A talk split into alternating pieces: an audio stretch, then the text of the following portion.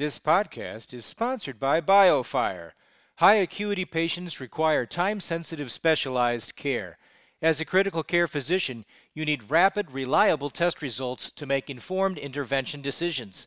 The BioFire FilmArray system utilizes a syndromic approach, simultaneously testing for different pathogens that can cause similar symptoms to deliver actionable results in about an hour. BioFire helps you quickly identify specific infectious agents, allowing you to begin targeted treatment sooner. Learn more about solutions from the leader in syndromic testing at biofiredx.com. Hello and welcome to the Society of Critical Care Medicine's iCritical Care podcast.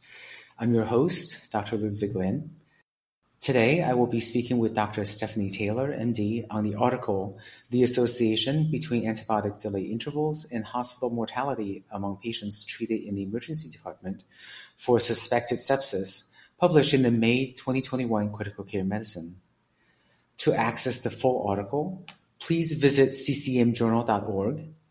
Dr. Taylor is an associate professor of internal medicine at Atrium Health in Charlotte, North Carolina and I really appreciate her taking the time to speak on this very important topic that is very much on the mind of anybody taking care of sepsis patients. Welcome, Dr. Taylor. And just to get logistics out of the way, do you have any disclosures to report? I do not. Great, thank you. Well, SCCM was very, very excited about having this article be published obviously the topic of timely antibiotic administration and its impact on controlling sepsis cleaves very closely with the sepsis surviving sepsis campaign. Dr. Taylor, if we could just start out broadly and talk about just kind of review for all the listeners why this is such an important topic. What is the significance of timely antibiotic administration for septic patients? Sure. Uh, I think that obviously antibiotic timing targets in sepsis has become a, a, really polarized topic. There's some really strong opinions on both sides. But I, I, I want to start by saying that I do think that regardless of where people stand on the issue, we all have the same goal to provide life saving treatment for patients with sepsis.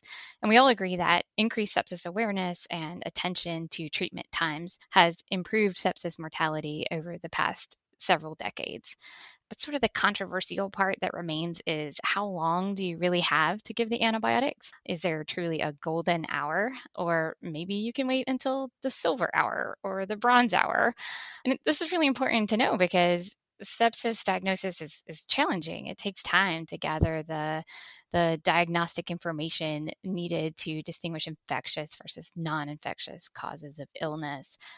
So we felt like that question was still unanswered. So that's why we did this study of patients in our own healthcare system to try to learn more about uh, really more details about the association of antibiotic delays and mortality among patients with suspected sepsis. You had a huge number of patients that you managed to study. If you could tell us briefly about your demographics, that'd be great. Yeah, we I am a researcher at Atrium Health, which is a large integrated healthcare system. And actually, we just recently integrated with Wake Forest Baptist Health as well. So our systems become larger and some good academic collaboration there. But we have a, a huge patient population 40 hospitals, something like that. And we looked at patients over the time of 2014 to 2017. So all the sepsis encounters across our, our system, our patients were about 60 years old, uh, about 53% female. A quarter of them were African American. Had a lot of comorbidities, average comorbidity score of five. And compared to some sepsis cohorts, relatively less sick.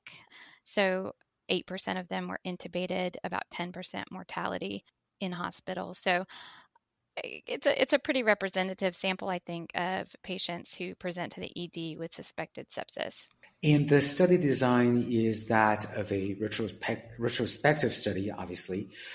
Was there a conscious effort on your part when you were designing this to make it different from the other studies that have been done previously about the timing of antibiotic administration? Or did you want to use your very broad patient base to see if you could duplicate the outcome? Yeah.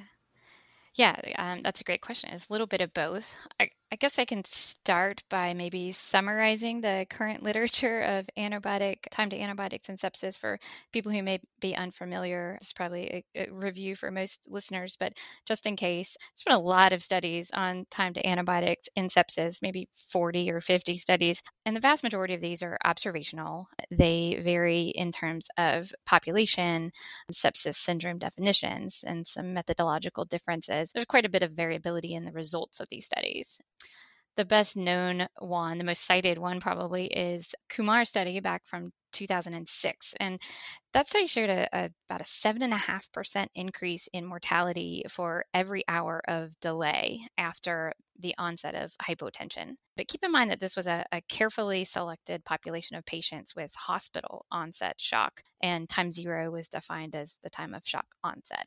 So I think that that hourly increase is probably extrapolated a little too generously to other populations. Subsequent to that, studies have had mixed results, and ultimately, one meta analysis in 2015 reported no overall association between time to antibiotics and mortality. And then another meta analysis in 2017 did report a strong association. So there's been some back and forth. More recently, in I think it was 2017, Chris Seymour and his team evaluated the New York State data, where, as you know, there's a, a state mandate to protocolize and report sepsis treatment. And this study had rigorous risk adjustment and showed a small effect of time to antibiotics on mortality, but it appeared that the effect probably didn't emerge until about five hours of delay. After that, there was a rapid increase in mortality. And also in this study, kind of similar to other studies, is that the mortality effect was present in the subgroup of patients requiring vasopressors, but not present in the subgroup of patients without shock.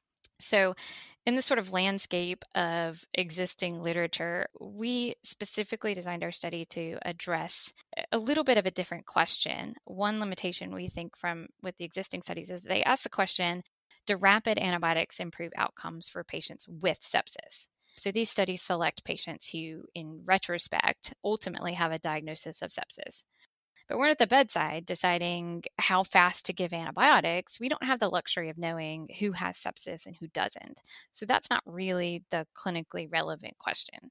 The clinically relevant question is actually more like do antibiotics within one or three or six hours improve outcomes in patients with suspected sepsis or in patients who you would consider treating to those targets? So imagine you were designing a randomized trial comparing early versus conservative antibiotic administration. You couldn't use future information about whether the patient ultimately had sepsis to determine eligibility. You'd have to enroll patients based on the information you had on the front end. So we specifically designed our study to include those patients who ultimately didn't have sepsis but were treated as as sepsis to kind of address the pragmatic and clinically relevant research question. Got it. It's almost like the concept of intention to treat when, yeah, yeah, when you have a patient who might have sepsis, you give antibiotics, and what happens? Right. Trying to in the in the randomized control trial analogy, trying to avoid sort of post randomization exclusions. Right. Um, right. Basically. I like that a lot. Well, so let's talk about the outcome. So, what what did you guys find, and were you surprised by that, and what were your takeaway yeah. points? Yeah, so we, like I said, conducted a, a retrospective study of 24,093 encounters among adults who had a digital signature of infection, so a combination of culture orders and antibiotics, and concurrent organ dysfunction across 12 emergency departments in our healthcare system we, we conceptualized a total antibiotic delay into two parts a recognition delay, which was the time from ED triage to the placement of antibiotic order, and the administration delay, the time from an antibiotic order to its infusion. Unlike other observational studies that evaluate time as a continuous variable, which sort of linearizes a nonlinear outcome, we assess delay in terms of discrete time intervals that aligned with currently recommended targets. So the primary findings were two things. One, recognition delay accounted for the majority of the interval from triage to infusion, and that makes sense. in this study, the median recognition delay was 2.7 hours and the administration delay was 0.6 hours. And the the big finding was that after adjustment for a pre-specified set of potential confounders, recognition delay was associated with increased mortality, but only for greater than six hours, for delays greater than six hours. And there was also an association between administration delay and mortality for delays greater than 1.5 hours. Well, so those produce some slightly more generous intervals for the providers than previous. So you and I were talking before we started recording, and I was curious about whether the sum of the two, total time from patient arrival to antibiotic administration, was a third variable, and whether, for example, a short recognition time but a long administration time, kicking it over a certain limit would also result in increased mortality. And uh, what did you guys find? Yeah, so so if you add those two up, the the median total delay was about 3.4 hours, and obviously eh, four fifths of that is is recognition delay, and about the same type of findings as a total total delay greater than six hours was associated with increased mortality. Okay, so it sounds like a total time of six hours is the sort of magic window. But in fact, most of that time is contributed to by the recognition delay. So the two are almost equal. Yes, right. And I, I, will point out that the how generalizable this is to other healthcare systems is is a question. I mean, 0.6 hours for, for administration delay is, is quite fast. If you can imagine, you know, there's a lot of steps. There's a process involved between the antibiotic order and actually having it infused at the bedside. At Atrium Health, we've we've spent a lot of quality improvement time in shortening that interval. So we're very good at it. And it's a short interval. There's other studies where that interval has been longer, um, and th- that may have a greater impact on total delay in other healthcare systems. 0.6 is an amazing time. I, I do think that I was impressed. I was impressed when I saw that, honestly. yeah, I, I, think your institution is doing an amazing job, and that speaks a lot to your quality improvement process. I think we could all learn from that. This does bring up a couple of extra questions for me about the, the, the, process as you, you were discussing. So this study collected data from 2014 to 2017. And I was curious, when these patients were being taken care of, were there protocols in place to encourage time administration already, or was this sort of yeah. just happening on its own? Yeah, the data collected from this study occurred sort of in the setting of the maturation of our sepsis quality improvement, you know, efforts. So it's a cyclical process, rapid improvement kind of thing. So multiple interventions going on during this period, overall pushing towards faster antibiotics and greater recognition of sepsis patients over this time period. And what was the setup in terms of the sepsis recognition? Was it a team that was overseeing these patients or overseeing this process? Was it a pure EHR, you know, electronic flagging thing? What was it, driving it? Yeah, over the time period, it was a variety of those things. We had we had sepsis coordinators who would sort of screen patients early on. That phased out during that time period, and then other initiatives came through. There's always education processes. There are electronic health alerts. There are processes, kind of implementation processes to actually get the orders done once they are placed so lots of different things going on over this time period. Okay. It sounds like you definitely had different processes and checks in place to really encourage people to do this well. And that's, like we just said, that's what your data showed that people were actually doing a really good job. Yeah, yeah pre pre stocking the antibiotics in the emergency room was huge to to decreasing the infusing time. So just uh, a heads up for anybody who wants to get that down. It's a, that's a really kind of straightforward intervention that that reduced the infusion times pretty quickly or pretty well. Exactly. Okay, so let's let's discuss a little bit more your findings. So it looks like your finding is that people do have a more generous time window during which to get the antibiotics in. Would you agree with that? Would you disagree with that? Yeah.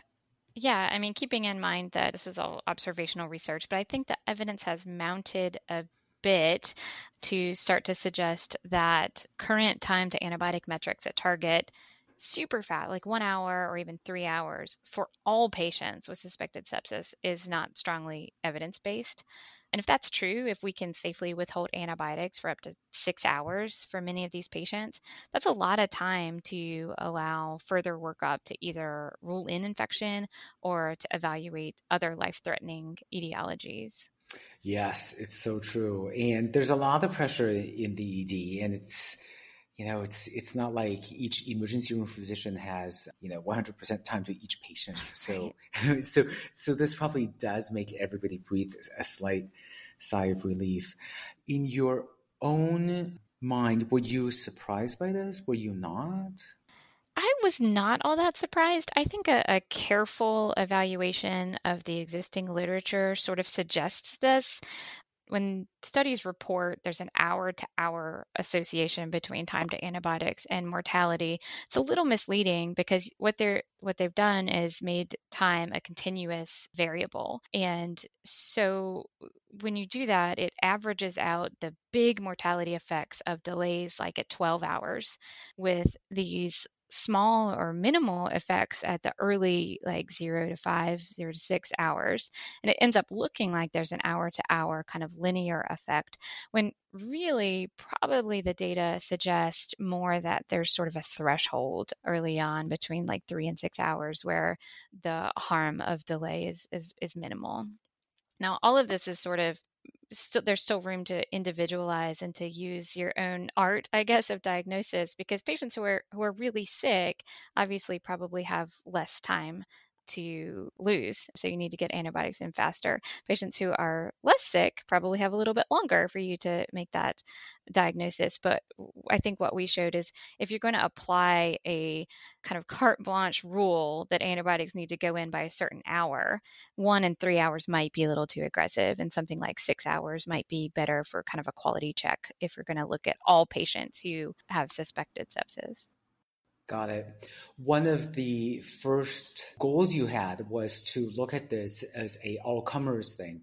So giving antibiotics to all suspected sepsis patients. So for those patients who eventually wound up not carrying a sepsis diagnosis, did, did your team find any adverse outcomes for them because of aggressive antibiotic administration or, or, or the lack thereof?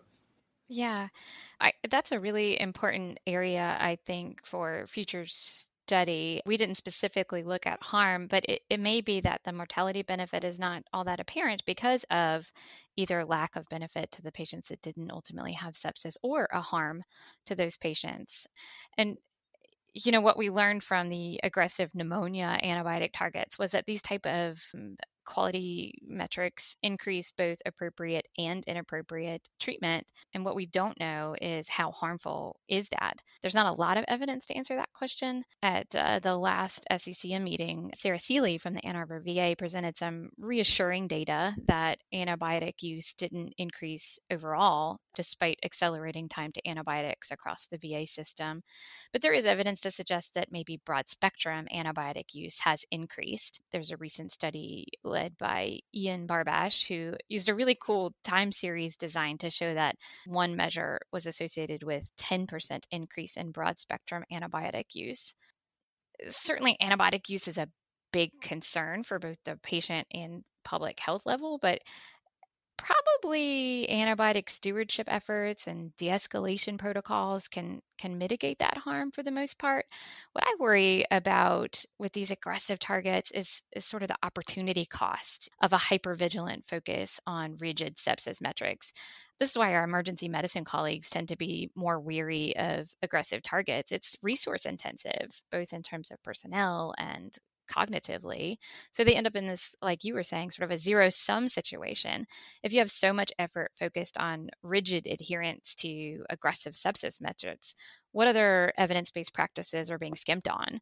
What alternative diagnoses are being missed in our patients when we're pushed to anchor on a sepsis diagnosis? And these types of harms, these sort of unintended consequences or opportunity costs of being too aggressive with sepsis targets, they're really hard to measure, but they they make up an important part of the benefit harm equation. Yes, and I think it's important for us to try to always ask questions and to reassess, which is what yeah. this study really does. It poses these questions, and I think that's extremely thought provoking. Let's say that we do have a more generous time window to give antibiotics for sepsis patients. How do we use that time wisely? How can we let's say you know you're emergency medicine physician or let's say you're a hospitalist admitting these patients or an intensivist admitting these patients. Maybe you have two or more three hours than you thought you had but hmm. how are you going to use that to really figure out whether this patient should get antibiotics or not? Are there are there going to be new technologies or is there a way for us to reconfigure our systems to try to figure this out better yeah, I mean that that's a that's a decent amount of time. We already have some tests that, that can come back pretty quickly. You can see if someone responds to diuresis, for example, and kind of distinguish a little bit from heart failure versus sepsis. You can get some other diagnostic tests back.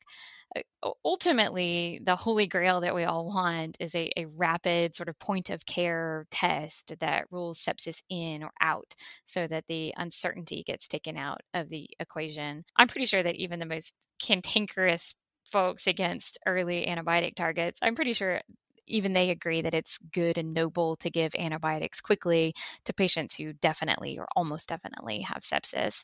So I think we really need to push science forward towards the development of a rapid diagnostic kind of point of care test that can identify sepsis early enough to inform these treatment decisions in the meantime, like you said, I, I, think that we just need to get we need to get innovative with our predictive analytics. We need to work on diagnostic tools that are not only accurate but clinically useful in the ranges of disease probability where there's uncertainty. There's a lot of great teams working on artificial intelligence approaches for sepsis diagnosis. So I, I think we can do this well if we're thoughtful and creative about how we handle diagnostic uncertainty and if we can generate good science to quantify the the risks and benefits of potential treatments. Sounds good. I yeah, I, am just thinking, you know, it's always good for us to pose questions, to ask ourselves the same questions after a period of time, reassess. So this is this is good. How has this changed your institution's practice? Well, you know, we're still beholden to the the metrics that are the policies that are out there, but I will say it has opened up a lot of eyes to the importance of, like you said, reevaluating this and rather than just devoting so much quality improvement effort into getting these times down as low as we can to as many people as we can, being a little more thoughtful about the denominator and the, you know, how many false positives are we having and is there harm in that group and how can we be a little more accurate accurate in our diagnosis because I, like I said, I don't think anybody argues that you should get antibiotics quickly once the diagnosis of sepsis is pretty pretty sure. So we're just trying to be more thoughtful about getting that diagnosis right. Sounds great.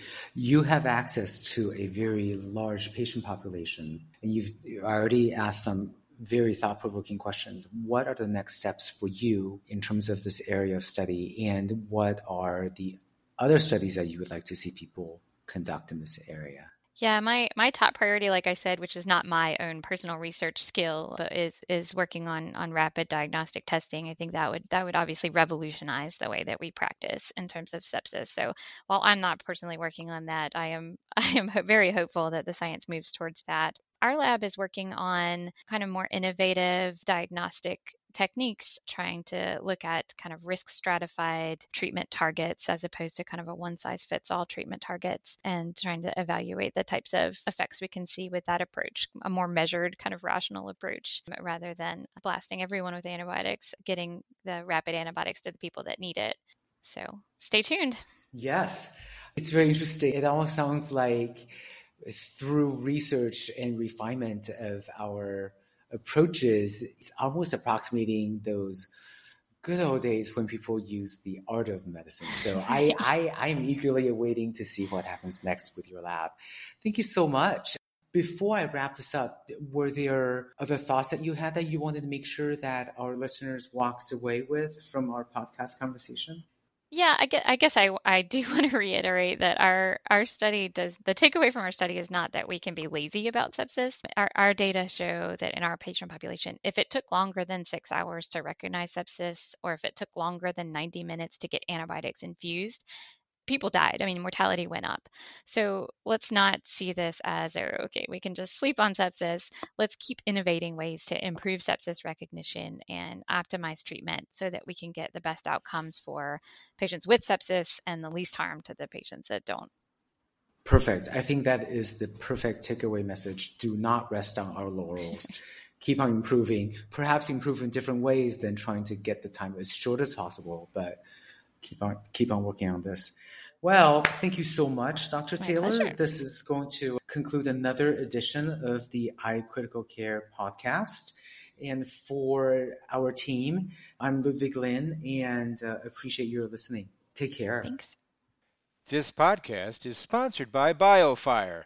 High acuity patients require time sensitive specialized care. As a critical care physician, you need rapid, reliable test results to make informed intervention decisions. The BioFire FilmArray system utilizes a syndromic approach, simultaneously testing for different pathogens that can cause similar symptoms to deliver actionable results in about an hour. BioFire helps you quickly identify specific infectious agents, allowing you to begin targeted treatment sooner. Learn more about solutions from the leader in syndromic testing at biofiredx.com. Ludwig H. Lin, M.D., is an intensivist and anesthesiologist at Alta Bates Summit Medical Center in the Bay Area in Northern California and is a consulting professor at Stanford University, where he teaches a seminar on the psychosocial and economic ramifications of critical illness. Dr. Lin did his medical training, anesthesia residency, and critical care medicine fellowship at the University of California, San Francisco. He has served as faculty at both Stanford University as well as the University of California, San Francisco, where he was a professor and the medical director of critical care at San Francisco General Hospital. He has interests in patient family communication as well as education. Being an SCCM podcast host reminds Dr. Lin of his undergraduate days as a news broadcaster for his college radio station, KZSU. Join or renew your membership with SCCM, the only multi professional society dedicated exclusively to the advancement of critical care. Contact a customer service representative at 847 827 6888 or visit sccm.org/membership for more information. The iCritical Care podcast is the copyrighted material of the Society of Critical Care Medicine, and all rights are reserved. Statements of fact and opinion expressed in this podcast are those of authors and participants and do not imply an opinion or endorsement on the part of the Society of Critical Care Medicine, its officers, volunteers, or members, or that of the podcast commercial supporter.